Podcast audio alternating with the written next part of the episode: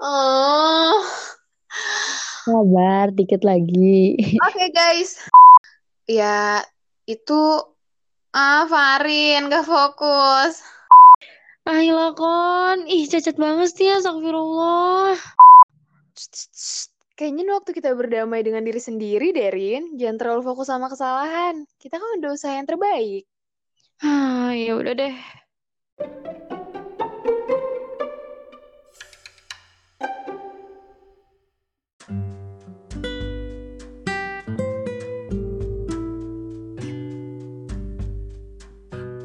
Halo semuanya, Assalamualaikum warahmatullahi wabarakatuh.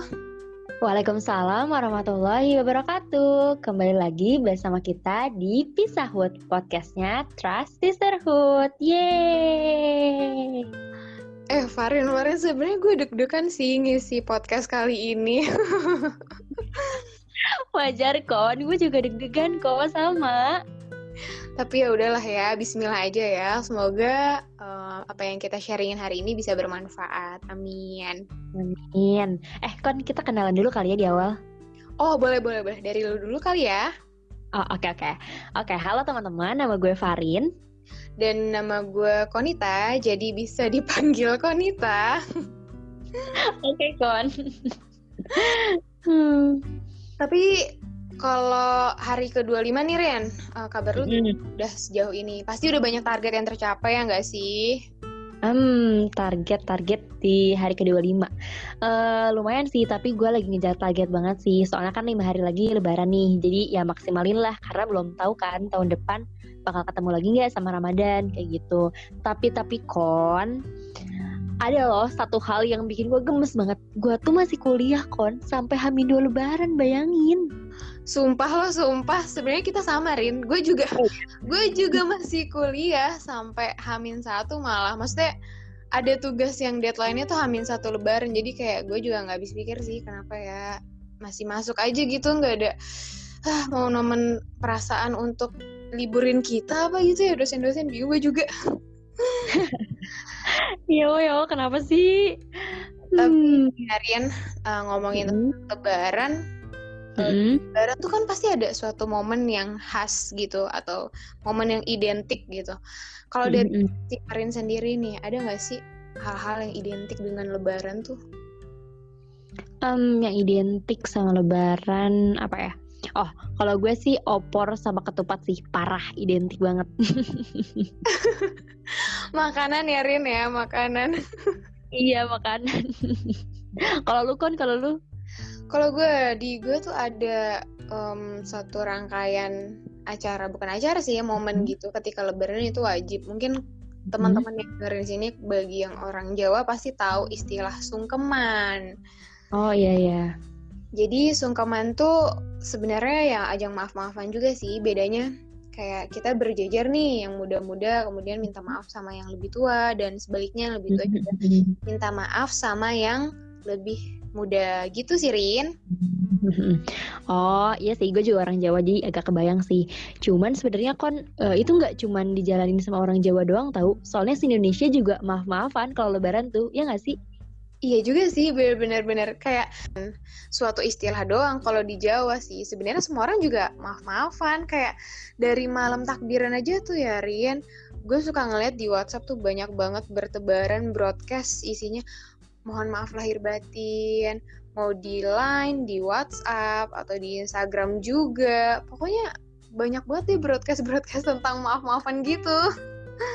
Iya bener banget. Belum lagi kayak ngirimnya tuh bener-bener ke siapa aja gitu loh kan. Deket nggak deket ya kirim aja. Tapi nggak salah juga sih karena nggak tahu kan kita ngelakuin kesalahannya ke siapa. Siapa tau nggak sengaja. Iya sih Ren. Tapi Ren nih ngomong-ngomong tentang maaf ya. Biasanya kalau lebaran tuh kita minta maafnya ke orang lain atau orang lain eh, minta maaf ke kita gitu. Tapi ada satu hal yang sebenarnya sering banget kita lupain nih Ren. Jadi satu hal ini, satu pihak ini justru kita nggak pernah minta maaf. Padahal penting loh. Hmm, siapa tuh kira-kira kon pihak ya? Jadi kita tuh kadang suka lupa maafan sama diri sendiri, Rin.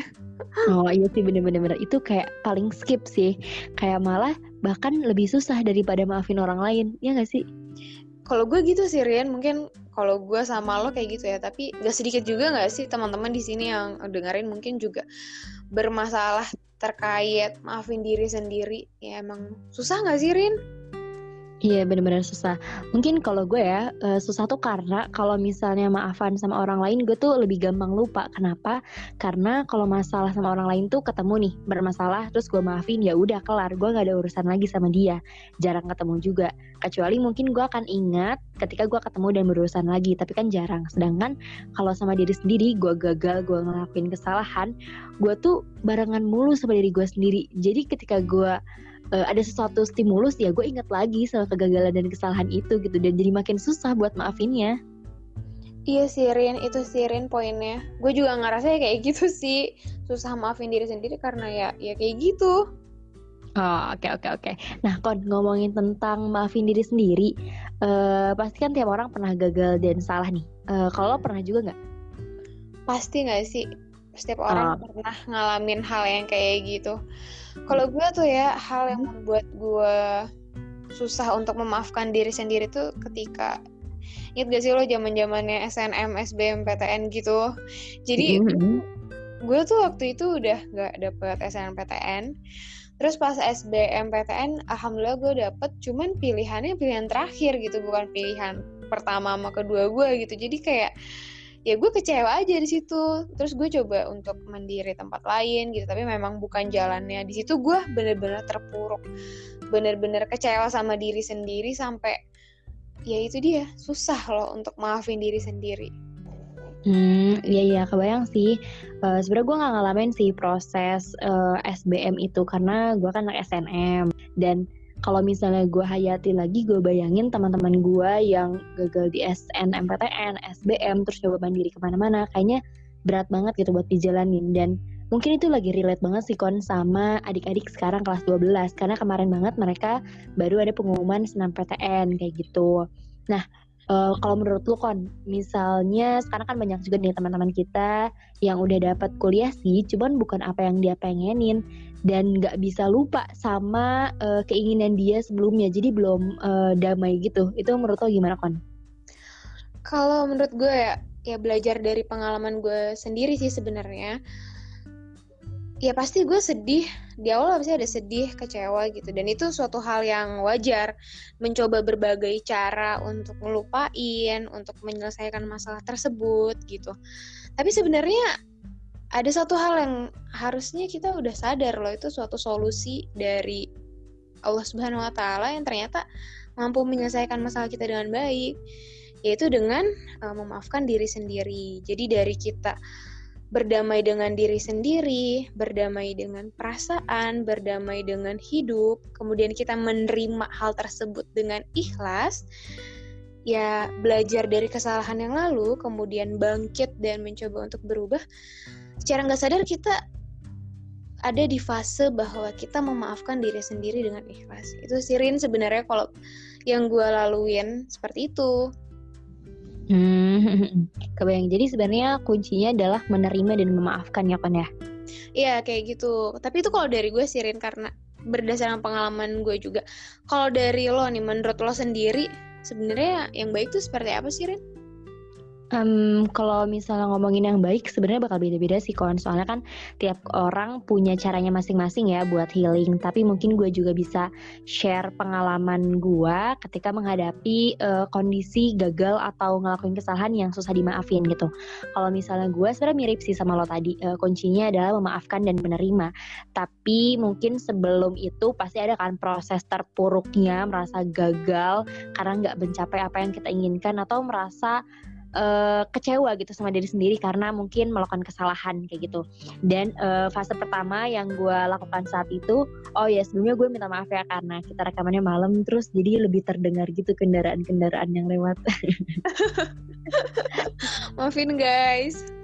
Iya, nah gue lanjutin ya. Jadi fase pertama kalau gue sih uh, sebelum memaafkan yaitu menerima uh, kondisi apa ya emosinya itu loh, kayak misalnya perasaan marahnya, perasaan kecewanya, yaitu wajar untuk dirasakan dan harus diungkapkan malah. Karena kalau misalnya nggak diungkapkan, itu malah bahaya gitu loh di masa yang akan datang. Cuman mungkin waktunya jangan terlalu lama karena kalau terlalu lama malah kerasanya tuh kayak menyalahkan diri sendiri dan musuhan gitu loh kon oh paham paham paham iya gue paham terus terus terus habis itu Nah, setelah uh, menerima emosi yang gue rasain ketika gue terpuruk itu, uh, baru deh masuk ke step lo itu yang uh, memaafkan dan damai sama diri sendiri. Karena apa ya?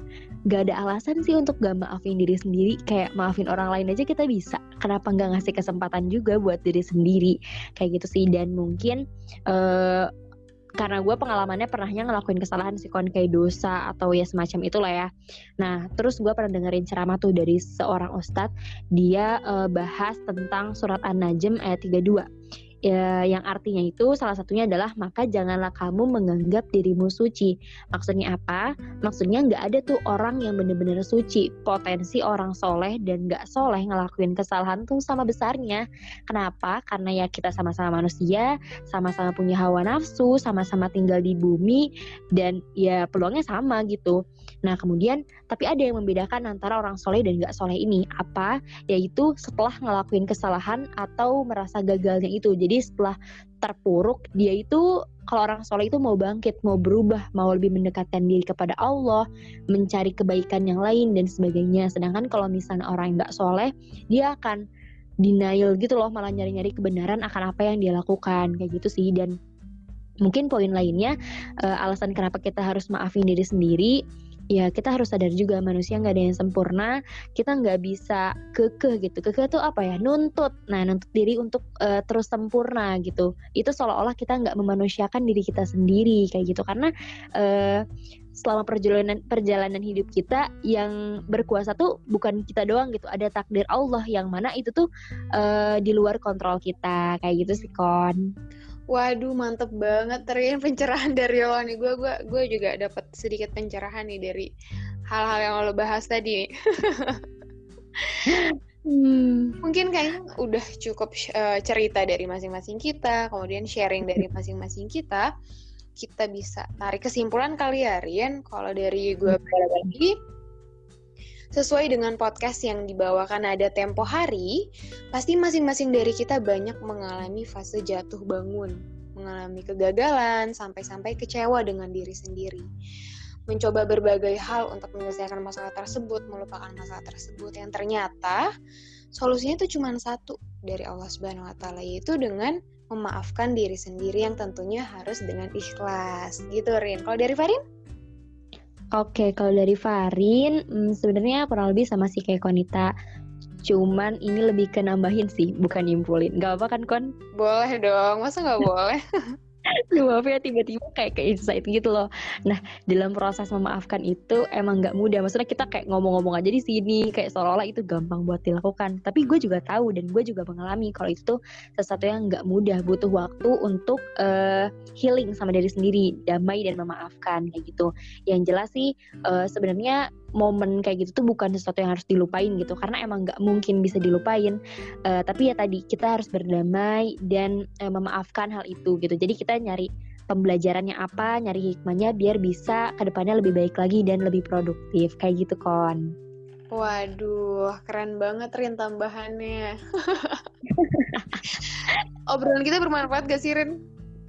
ya Allah nggak tahu tapi ya insya Allah ya. Maksudnya uh, kita kan niatnya baik. Siapa tahu nyampe juga nih niatnya ke teman-teman kayak gitu sih. Jadi ya insya Allah lakon amin amin. Semoga apa yang kita uh, sharingin hari ini dapat bermanfaat bagi teman-teman semua yang mendengarkan podcast hari ini. Oh ya Rin karena udah mau lebaran ada baiknya kita juga maaf-maafan juga nggak sih? Satu sama lain kemudian sama teman-teman yang dengerin podcast hari ini. Karena kita uh, balik kita hanya manusia biasa kita dapat melakukan salah tentunya karena kesempurnaan hanya milik Allah Subhanahu wa taala. Jadi, maafin ya Farin dan Konita. Iya benar banget. Uh, mungkin uh, gue juga minta maaf ya Kon kalau misalnya gue ada salah sama lu gitu. gue juga minta maaf Rin sama lo. Lucu banget kita malah maafan di sini. Ya udah deh guys, uh, sekian podcast dari kita. Semoga ada manfaat. Dadah. Wassalamualaikum warahmatullahi wabarakatuh. Waalaikumsalam warahmatullahi wabarakatuh.